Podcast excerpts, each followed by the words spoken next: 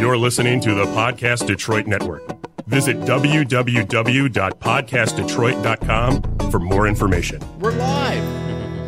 I said, hey, hey, welcome to the Man Cave Happy Hour. I said, hey, hey, welcome to the Man Cave Happy Hour. We're gonna drink a fine whiskey and smoke a really fine cigar. It's time for happy hour. It's the Man Cave Happy Hour. Whiskey, cigars, spirits, and stories that go along with it. I'm Jamie Flanagan. Hey, I am Matthew Fox. And we are downtown, downtown Detroit. One of the, one of our favorite destinations. We We're love getting in the city. House. And we're at the Sugar we're House. In, we're, we're in Corktown. yes. It's the Sugar House. We're getting our Irish on, Yes, we are. and we're going to get our Scottish on. Yeah, we're getting our Scottish on tonight. Because, we have a very special guest with us tonight, Yes. too. Uh, national brand ambassador. Cameron, Cameron George. Absolutely. And uh, you represent both uh, Ardbeg and Glenmorangie. Absolutely. Yep. More orangey. More orangey. orangey. Yes. Glen More Orangey. Glenmorangie. There it is. Uh, and Ardbeg, two very iconic distilleries from Scotland. Yes. Uh, I fell in love with both of them quite quite early in my bartending career. Actually, Glenmoe was the first whiskey that I ever fell in love with. Nice. Uh, and I have not looked back ever since. kind of stuck with the Scottish. The, the Scotch Absolutely. and I, whiskey. you know, I bounced around. I, I fell in love with quite a few different American whiskeys, and I, I had my love affair with mezcal as well. Ah. Uh, but honestly, I, it's always been about Scotch for me. So yeah, came right back to it. Ardbeg. I, I visited out at Ardbeg five years ago and fell in love with that distillery, that place, the people, and now. Five years later, I get to be national ambassador for, for my favorite brand on the planet. That's, uh, fantastic. Yeah. that is that's pretty amazing. So, what led you to uh, being a brand ambassador? Is there was there a college degree behind this? Was it just years of drinking? What what is it a blend of the two, like scotches? What is it? Um, yeah, so just kind of a little bit about me. Um, actually, no, it wasn't a college degree. I ended up deciding I was finished at university. Uh, I was going to school in Portland, and I moved home. My mom is a very tough love kind of human being. All right. So she decided, you know what? Nah, you can't live here. You got to get a job. You got to find a way to put food on your table. And so I started washing dishes at a dive bar, and I found out that I loved the way that bars made people feel. They're about community. They're about people desiring to be a part of something more than just themselves. Nice. Right? And I also fell in love with you know, spirits as well. Uh, after working in the dive bar, I went into kind of a craft cocktail scene. Uh, started working at a lot of well-known craft cocktail bars in Seattle, Washington, my home. Uh, and you know, from there, just started learning a lot more about spirits, about the intersection of culture, and you know, encapsulating time in a bottle. That's what whiskey is. Right. Uh, and so I just fell in love with that, like, and I developed a very strong passion for it. So stuck with it. You have to be a people person to do what you do as well. Absolutely. You have to want to know that you want to get to know people. Absolutely. You, ha- you have to be able to talk on a level, Mm-hmm. and doing what you do today, you know, you, you can talk on a very high level, but we're novices on the Man Cave Happy Hour. That's all good. point. We're here to learn. we're here Yeah. to learn. So, you know, appreciate all the knowledge that you bring to the table tonight. Um, my question for you guys, for, for you right now is, what led you down to pick the cocktails so far tonight? Absolutely, yeah. So the two cocktails that we're featuring right now, the Riptide, which actually has a little bit of Glenmorangie and some Ardbeg, as well as a little bit of guava. Um, Glenmorangie aims to make one of the lightest and cleanest and most floral styles of distillate on the market. Uh, they make what I lovingly refer to as breakfast whiskey, right? So, it's such an incredible, I'm an gonna incredible pulling, catchphrases out of here. Like that, right? exactly. It's a time in a bottle, breakfast whiskey. I love this. All right. Exactly. So Glenmorangie makes very like just very approachable, very um, floral style of Scotch, and then its older brother actually, because Ardbeg actually predates Glenmorangie Distillery. Okay. Um, Ardbeg makes this very just large, untamed, just beast of a whiskey, right? right. So those two things working in tandem can do some really beautiful things. Some of the nuance that I love about Ardbeg is that it's not only just smoke and gloom and doom. We actually aim to make what is in effect the lightest spirit on Islay as well. So that's why Ardbeg goes so well with citrus. You're like looking at me Light, like, what do it's you so- mean? It's so light, right? right? So it's heavily peated, Yes. but we're also the only Islay whiskey distillery with what we call a purifier on our stills. So that purifier actually allows us to kind of fake some of the reflux that Glenmorangie achieves naturally because they have very tall stills, actually the tallest in all of Scotland, right? Oh, These stills all have been around since 1843. roughly. Exactly. So the ones that Glenmorangie came in, uh, the were not installed by the Maitland brothers, who actually built the distillery. They were actually installed late in the 70s, Oh, right? okay. Um, at Ardbeg, however. The purifier, the piece of equipment that I spoke about a little bit earlier, there's actually no written record of when that went onto the stills at Ardbeg. So that's kind of part of the lore of the distillery, is that you know we don't know when this went on, but we've actually had it um, on the stills essentially every iteration of the stills that we've done at Ardbeg. We're even now going through an expansion where two new stills are being added. The Spirit still that's being added at Ardbeg will actually also have a purifier as well. Right? Because we were commenting as we were trying the uh, welcome cocktails, and we always love when there's welcome cocktails. We know we know we're, we're in trouble when there's welcome, There's welcome cocktails. Yeah, but uh, we were, we were noting that the the Manhattan made primarily with the Ardbeg, um, You're a sucker for it. Really? But you're, love a Manhattan. really light. Yeah, Um, absolutely. and then there it's like a little cucumber as a garnish, uh, and so really you're not expecting that light fresh. Yep. um, especially when you have a Scotch-based Mm-hmm. Manhattan. Uh, and I taste it. There's a lot of peat, but it's not it's not heavy. Exactly. Yeah. Yeah. And you know, uh, again, like that. Even though Ardbeg, so Ardbeg is such a, a kind of like a peaty paradox of a whiskey, right? Hmm, so the most heavily peated whiskey in regular production. That's my rapper name, by the way. Peaty Pa- paradox. Peaty Paradox. Peaty paradox. I love that. Sorry, it's that not- is. it's not. That is gold. It It, is should be. And I look forward to the album Petty and Peaty when you put that out, right? It's going to have Yeah. a very Irish feel to it. Exactly. Yeah. Lots So- of pipes. Um, so yes, actually, Ardbeg, you know, we do utilize a, a phenolic malt barley base of about 55 to 65 parts per million, right? So essentially, phenols are these like water soluble, um, kind of like heavier organic compounds that will essentially attach themselves to the outside of the husk of, of barley throughout the malting process, specifically in the drying phase, right? So when you go to dry barley that's actually being malted, right? What happens is for the first 16 hours, our malting facility, Port Ellen, uh, Port Ellen Maltings, is going to take peat, right? So peat moss, that's essentially just decaying plant matter that lives in a carbon neutral, like or a carbon rich environment, so it doesn't decay all the way. So it's got a lot of organic um, fusels that can still be like ignited and burned, right?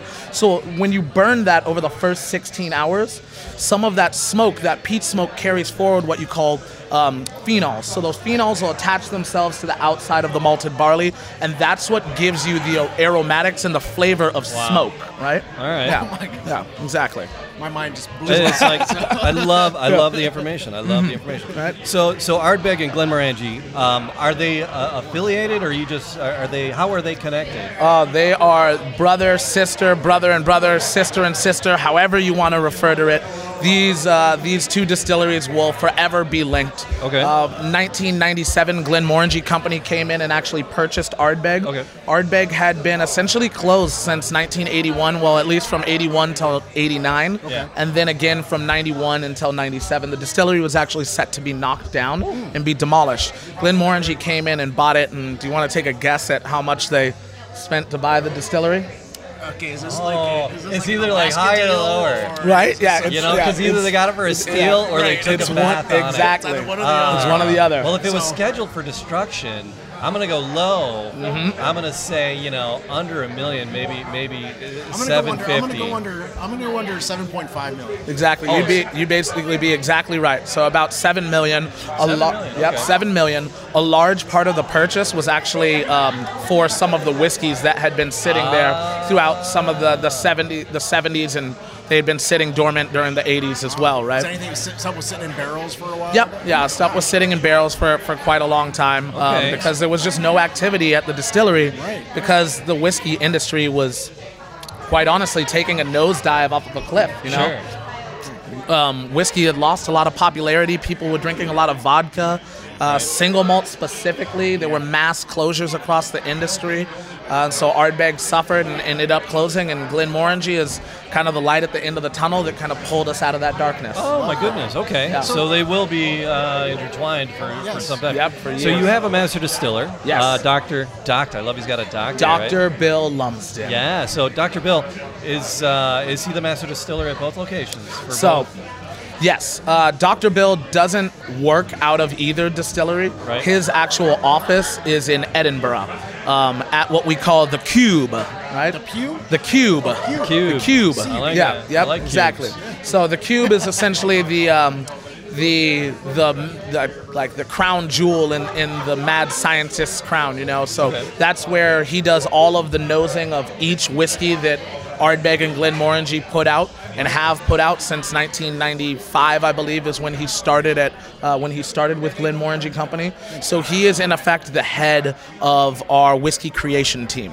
Uh, he does have a brilliant young man by the name of Brendan McCarron, who is his right hand, and then Gillian, who is uh, essentially the, the other right hand. There's no left hand in this situation as well, Everybody right? knows exactly which hand is doing Exactly, right? yeah. Uh, so the three of them are the whiskey creation team behind Ardbeg and Glenmorangie.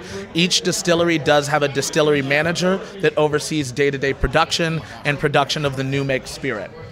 Right? All right, and so there's there's several offerings from from each of the distilleries. Yes. and we have two in front of us, one from each. We asked you, give us a little something, right? Yeah. we, we enjoyed the cocktails immensely, but let's let's try the Naked Soul. Absolutely. And, uh, see what we got. So let's start with well, where should we start? right? So I would say let's start with the Glenmorangie Quinta Ruban, right? Okay. Quinta Ruban.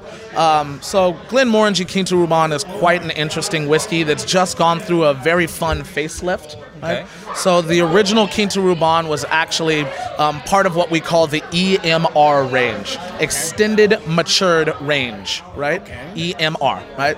So at Glenmorangie, they are the masters of finishing whiskeys. Essentially, since the mid 60s, 1967, they started experimenting with secondary aging of uh, of new of, of spirit in secondary barrels, right? Okay. So meaning they'll take a barrel or they'll take new new made spirit, put it into ex bourbon barrels, Right. and then pull that out of the ex bourbon barrel and put it into another style of cask, right? So they started that when they started essentially messing around with sherry casks, right?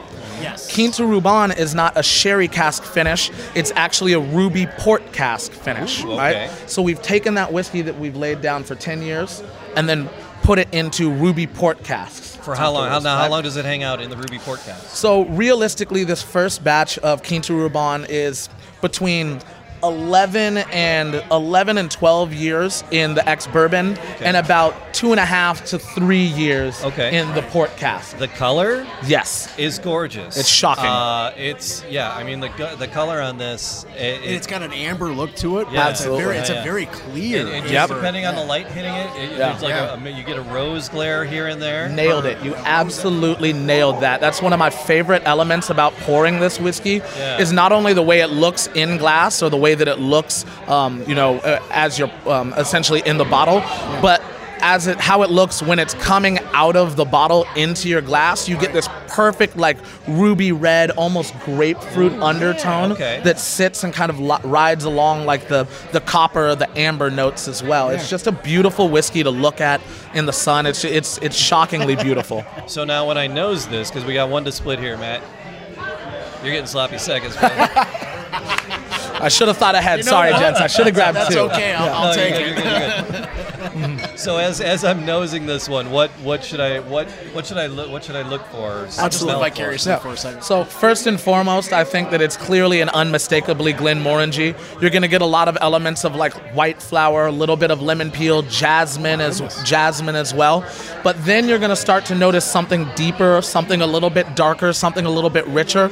That is actually the ruby port cast kind of shining through a little bit there, It's right? got, I'm, I'm nosing it myself, That's very sweet on the nose. Exactly, nailed it. I- very neat, very I sweet. pull out like a little bit of like chocolate as well as some dark like cigar notes. Think I actually maybe it's just the fact that I had a couple of Cuban cigars last night, but like yeah, Still sitting on your palate. exactly. Yeah, maybe, maybe it is that, but I do get this like you know, almost nutty driven kind of characteristic to the whiskey, as well as some residual sugar as well that's kind of lingering around the rim of the glass, you know? You know, Jamie's a big peat guy. He likes his peat. Mm-hmm. So he's tasting it right now, and I'm curious, Jamie, what do you think of the peat on this?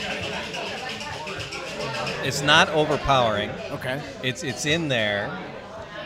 It's it's subtle. The peat in this is actually a, a little more for me right now. It's it, it's subtle. I had a sip and a half. Um, not super peaty. It's finishing. It's hanging out. There's some peat there as, as it's finishing. That, Um, that as it's finishing, You know- very, I'm getting honey. Like, it's very sweet. It's one of very- very sweet- one of the things that I like to point out, and this is kind of a cool relationship between the two whiskey distilleries, is that I firmly believe that these distilleries make a 10 year or a base whiskey that is actually very similar to each other. Yeah. We just go about it by doing the exact opposite thing from each other at the at every possible turn. Okay. So Glenmorangie think Highland, Ardbeg think Islay. Glenmorangie definitely think unpeated. It's an unpeated whiskey. Ardbeg think heavily, heavily peated. Glenmorangie think stainless steel fermentation, and Ardbeg you have to think about the Oregon pine washbacks, oh, right? And then they are the masters in finishing, while Ardbeg utilizes whole components that are aged separately. So the reason that I mentioned that there is because yes, Glenmorangie is an unpeated whiskey, but there, especially in Quinta Ruban, there are some traces of smoke Right. smoke isn't only tethered to peat, right? Right. Smoke can actually come from the interaction of spirit moving in and out of the char la- layer inside of an ex bourbon barrel, right? Because those barrels are toasted and then charred as well, right? So some of that smoke can actually be because of the barrel influence, right? So there is actually a phenolic content to Glenmorangie. It's just really, really, really, really low. Yeah. right? So yeah, I wasn't getting much in here at all. It was it was very it was very. It was very. It's like I, I get a little bit of peat. Even though Yep. it's I've, I've been I've Yeah. been sipping on all kinds of stuff Yeah. tonight already too. Exactly. Yeah. For, you know, I, Scotch for me always for me always tastes peaty. Yep. You know, you know, Scotch because again, my palate sucks. But any Scotch really send, feels peaty to me. But this hmm. has a different element for it. Yep. This is something that I w- that I want to actually go buy like right now. and- and Absolutely. take it home. You But should. When would sh- when should someone start to drink this in an evening? Would it be, you know, at the beginning of the evening, middle of the evening, after dinner? What would go well with with uh, Glenmorangie? Whiskey fans, Yes. hear me and hear me now. Drink whiskey whenever you feel like drinking whiskey. Drink whiskey however you feel like drinking whiskey. No one should tell you how to enjoy your glass of whiskey. Every per, every dram should be personal to how you enjoy it. I started asking that question just to As- understand. as where every every stand. brand rep and every Yeah. Thank you for distiller we talk to Yeah. answers the same thing. They're Exactly. like, drink it however you want. drink just it keep how you drinking want. it." Just keep drinking it, you know. But um, I would, I for me personally, Quinta Ruban, I absolutely love with steak. Yeah, okay. I love it with um, you know a steak. I love it with bone marrow. Whereas like something like the Glenmorangie Original, the 10 year that Glenmo does, Yeah, yeah. I'll generally drink that in highballs as kind of like refreshing cocktails before going into my meals. But again, that's just me personally, right? Everybody has everybody has a different relationship with whiskey. I yeah, I just uh, so I was gonna say, what would you pair this with? What Yeah. type of what type of food or, or, or fruit or, or snack would you pair this with? Yeah, I would say absolutely something that has a little bit more weight to it. I, I mentioned like steak. Kind of as I was think, saying that, I was actually thinking like pork chop with some sort of like blue, like some sort of like blueberry like crema on top of it or something like that as well. Um, anything that is like both rich and has like kind of fruit notes at the same time, that whiskey will go a long way with. Yeah, mm-hmm, exactly. Is- yeah. You're hogging it. Yeah, I, so save some for me, guys. Like, yeah. Welcome to the man cave, my friend. That's it. It's every man for himself in the making. Yeah, closed mouths don't get fed, as my mom said. All right, so we have another one on the table. Absolutely. And it was really funny because we both Matthew and I we DJ weddings and parties and mm-hmm. stuff on the weekend. I teach high school. He's a banker. I do radio stuff, but we both do weddings. And he's got to meet with a bride and groom in probably Yeah. about an hour. Oh yeah, it's getting there. Let's get a double over here. yeah, right. Yeah. He's like, oh, oh no, we got lots of time. It's gonna be great. Lots of time. We still got an I love, hour. I so love yeah. you guys. Right? I, I love you. I love- so, so before we ship Matthew off, what do we have in this other one? here? Whiskey number two. We're not. We're not in any kind of hurry. I was just Of course, yeah. that he's going to be lit when he goes talk to this Brian Groom. That's on the phone anyway, so we're good. oh, it says a phone. Oh, it's even better. Even better. They won't be able to. They won't be able to uh, smell, Smell uh, it. Yeah, I was gonna say there's a, there's not enough Tic Tacs. Did he seem off to you? Yeah, just a little bit. yeah.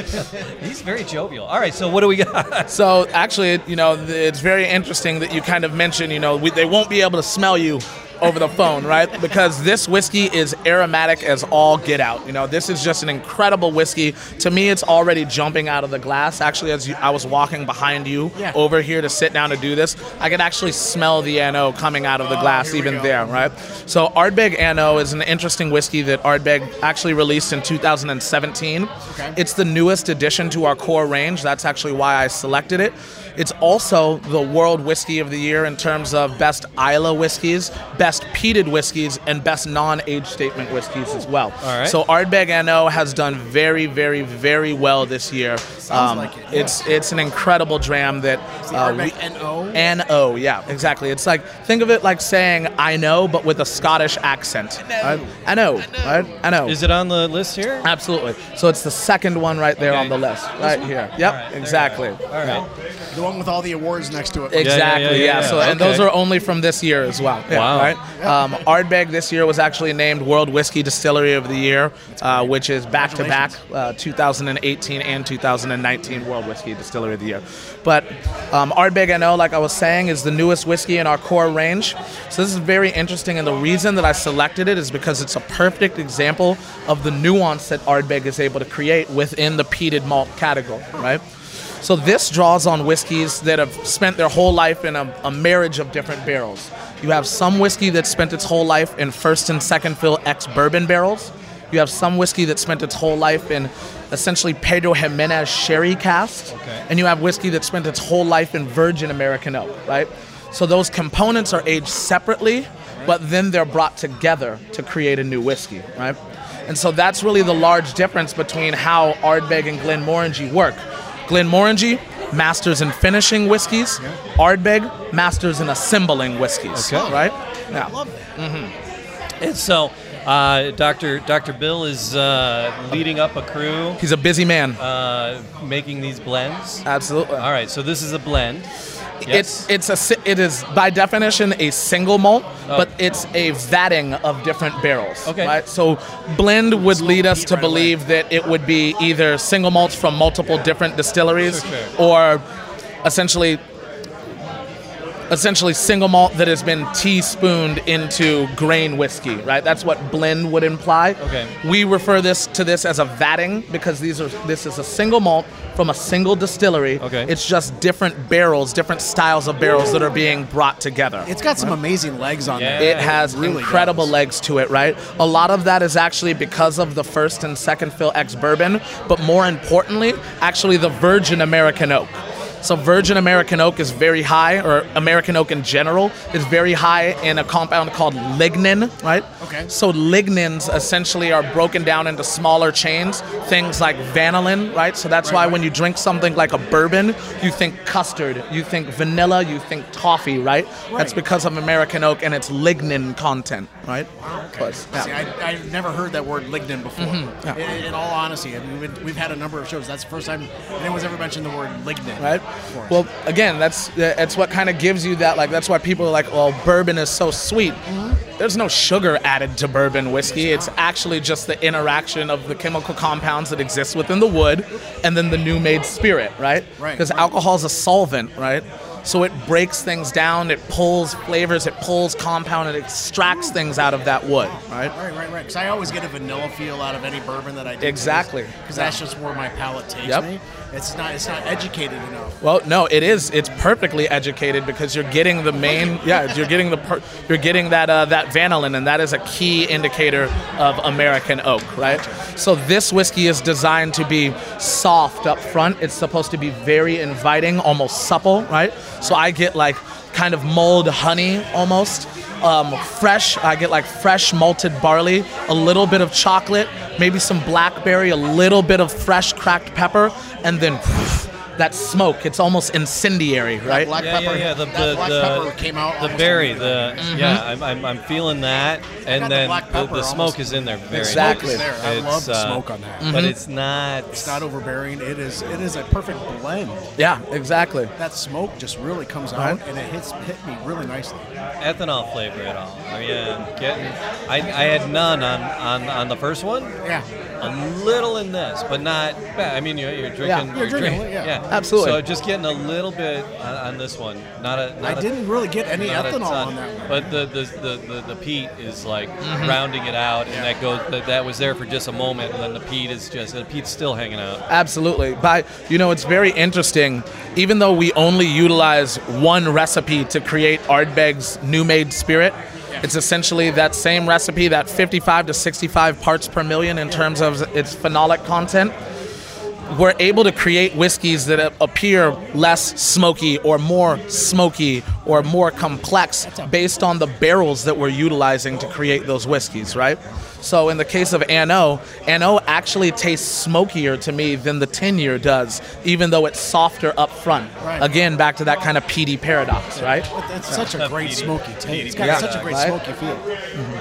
I'm loving Petey Paradox. Yeah, I'm loving it. Yeah, It's going on a Wiki, t-shirt. wiki. It's going on a t-shirt. Petey Paradox. love it. Guy in a kilt behind some turntables with a bottle. I mean, Mm-hmm. that's, that's it. I was, that was so deli- good. that was so delicious. I completely forgot what we were about to taste and just blindly took a sip of it, and I was just, oh, gets my juices flowing. That is, yeah, exciting whiskey. is. You know, your knowledge, Cameron. Thank you so much. You Of course, know, not a problem. with, with the Arbor and An Oa and the Glen Moran, Morangi. Oh my goodness. Yep. This, this is really a lot of fun. You know, I, that's one of the things is I'm a full-on proponent that whiskey should be less of a dark and scary and kind of mysterious place. We should have fun with our whiskey. We should encourage people to make cocktails. Whiskey should bring people together. It's not built to divide people, right?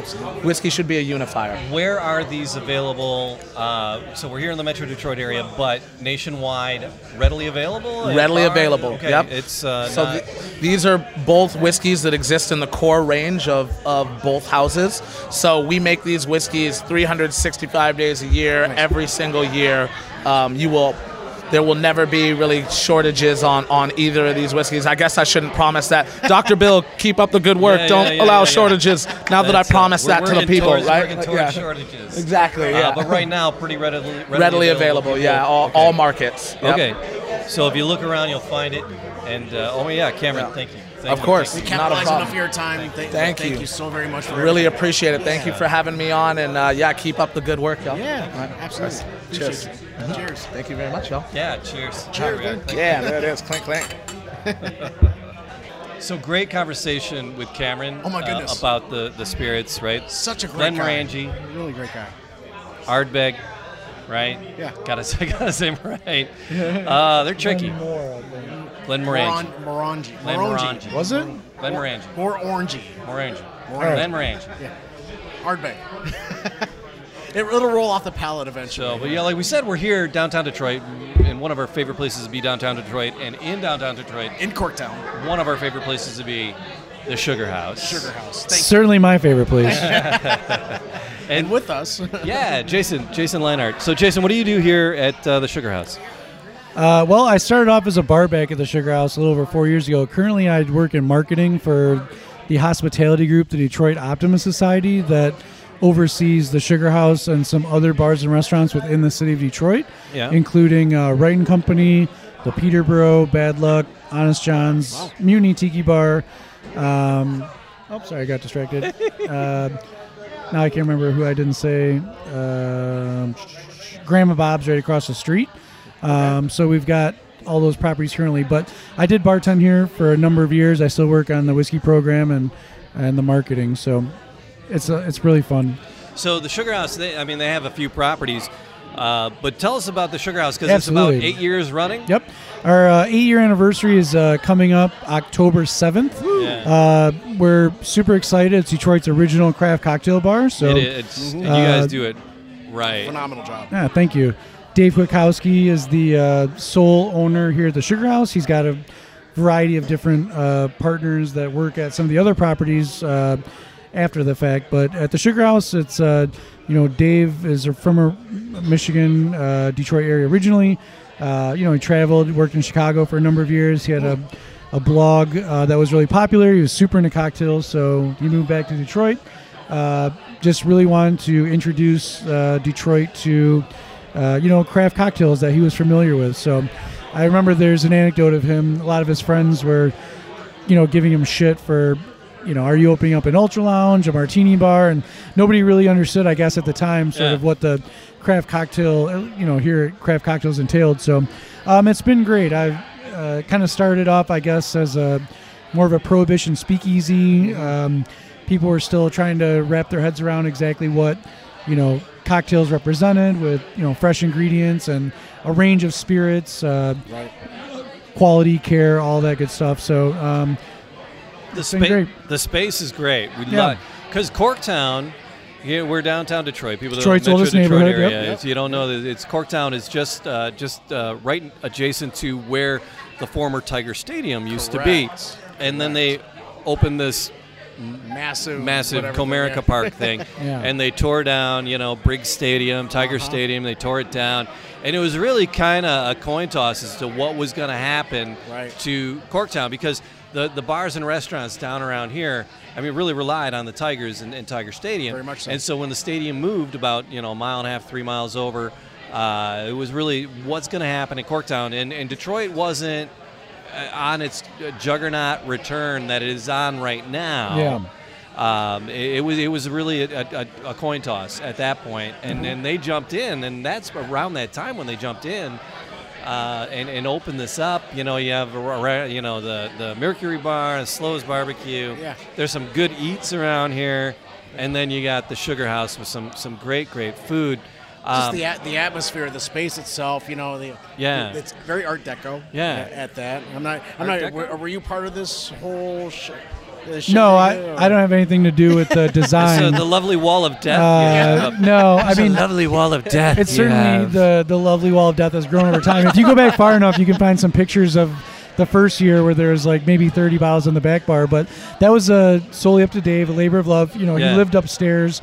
Uh, Dave was generally uh, really involved with the design and actual physical construction. So he built this place uh, pretty much, you know, obviously with help, but Right. his vision, his uh, his uh, manual labor, and as well as uh, he actually bartended initially. So that was, you know, going on eight years. I've been here about five years, a little over five years. So you know, when I uh, started here to speak to the growth of Corktown, I mean, there was a point where I think we didn't even have a sign on the door, and people were wondering, oh, is it just kind of like the overflow of Slows? Because Slows was Yeah, yeah. such an iconic Detroit institution, Yeah. you know. Um, but yeah, uh, even up to five years ago, cars were getting stolen. Oh on, my God! I was you know, gonna say, you come down, you come down to Oh, yeah.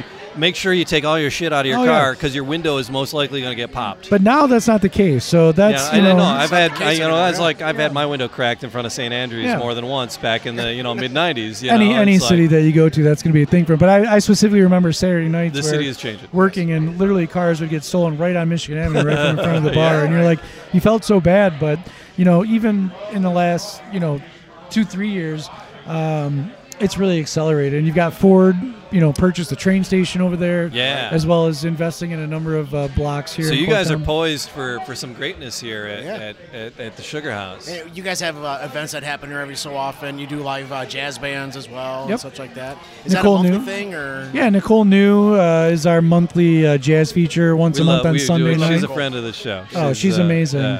I think you know I've been fortunate to Or see we her. want her to be a friend of the show.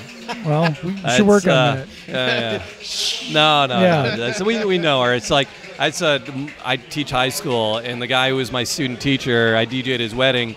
She was the maid of honor and sang at the wedding. We worked, and we've known each other from the bars and pubs and stuff. And uh, no, she she is awesome. That's a good. It's a good thing if you're in Detroit.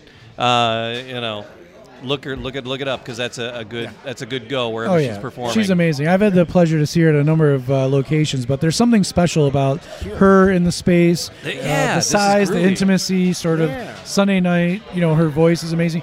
I think the interesting thing about what we do here is it's tech, we call it the jazz jams because what she does, she's always singing, but she opens it up to any musician that kind of wants to come in and just step in. So you know, people will come in, come out, and It really is an Oh, interesting. it's like an open mic night. Yeah, in a What- way. Yeah, Should do like Brandy, Looking Glass, because that's my jam.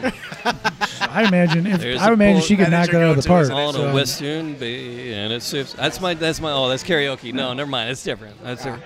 so our bartenders here, your bartenders here, Yes. uh, pretty cool. They're up there shaking it up. And uh, tell me about your bartenders because it, it seems like you got a pretty cool array of folks behind the bar. Oh yeah.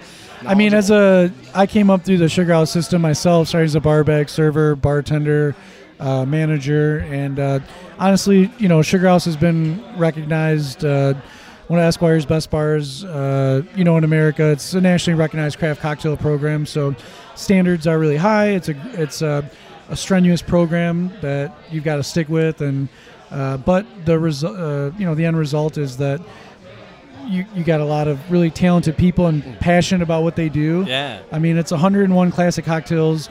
Our menu is 101 classic cocktails, seasonal, a rotating menu. I think on any given month we pull the product mix. We could have 350 unique cocktails that people make. So, in addition to you know over 600 spirits on the back bar, so Wow, you know okay. you got to put the There's work in. Yeah. Right. Even you know you got to put the work in before you step behind the bar. But what that does is it creates a a, a system where again like you're passionate about spirits, you're passionate about hospitality, you're passionate about uh, cocktails. You get behind the bar and.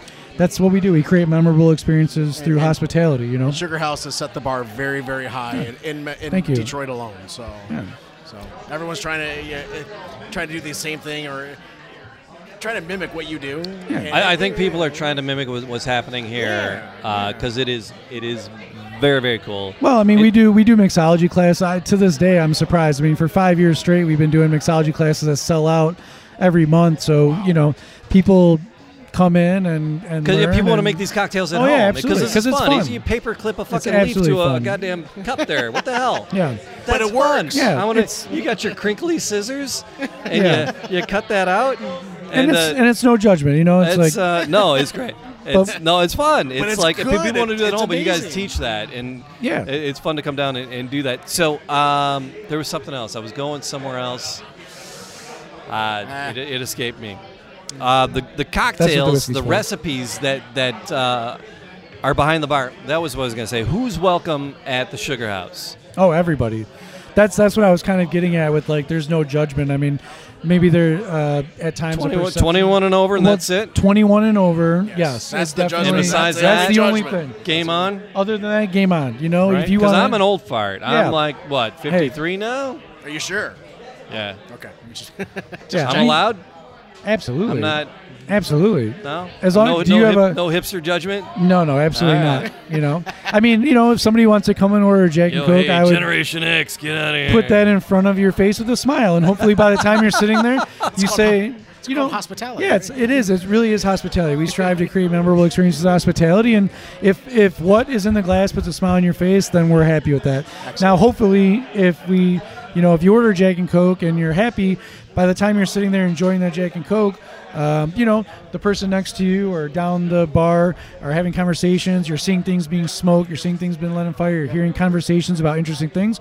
Maybe by your second or third drink, you're willing to step in and try something a little bit different, and then you there's know, no there's no televisions to watch here anyways. Sure. Yeah. So might as yeah, well talk that's to somebody. another one Yeah. of these bars that I, I love because there's not a there's, There's not, a television in sight. Yeah. There's not except for recording this silly thing. Oh, yeah. um, I haven't touched my phone since we've been in here, so I haven't even tweeted the pictures I've taken yet. So I'll tweet when I get out of here. But That's what it is. It's a love of friends. It's a love of spirits. It's a love about you know just connecting and and having the drinks be a part of an experience. You know. All right. Well, Jason, thanks for uh, inviting us down. Thanks Yeah, for bringing pleasure. the uh, the Ardbeg and uh, Glenmorangie guys in here, and Cameron. Let us talk to Cameron. Uh, thanking us for setting up the man cave shop in the in the, in the face of your bar here. Yeah, we really pleasure. we really appreciate it.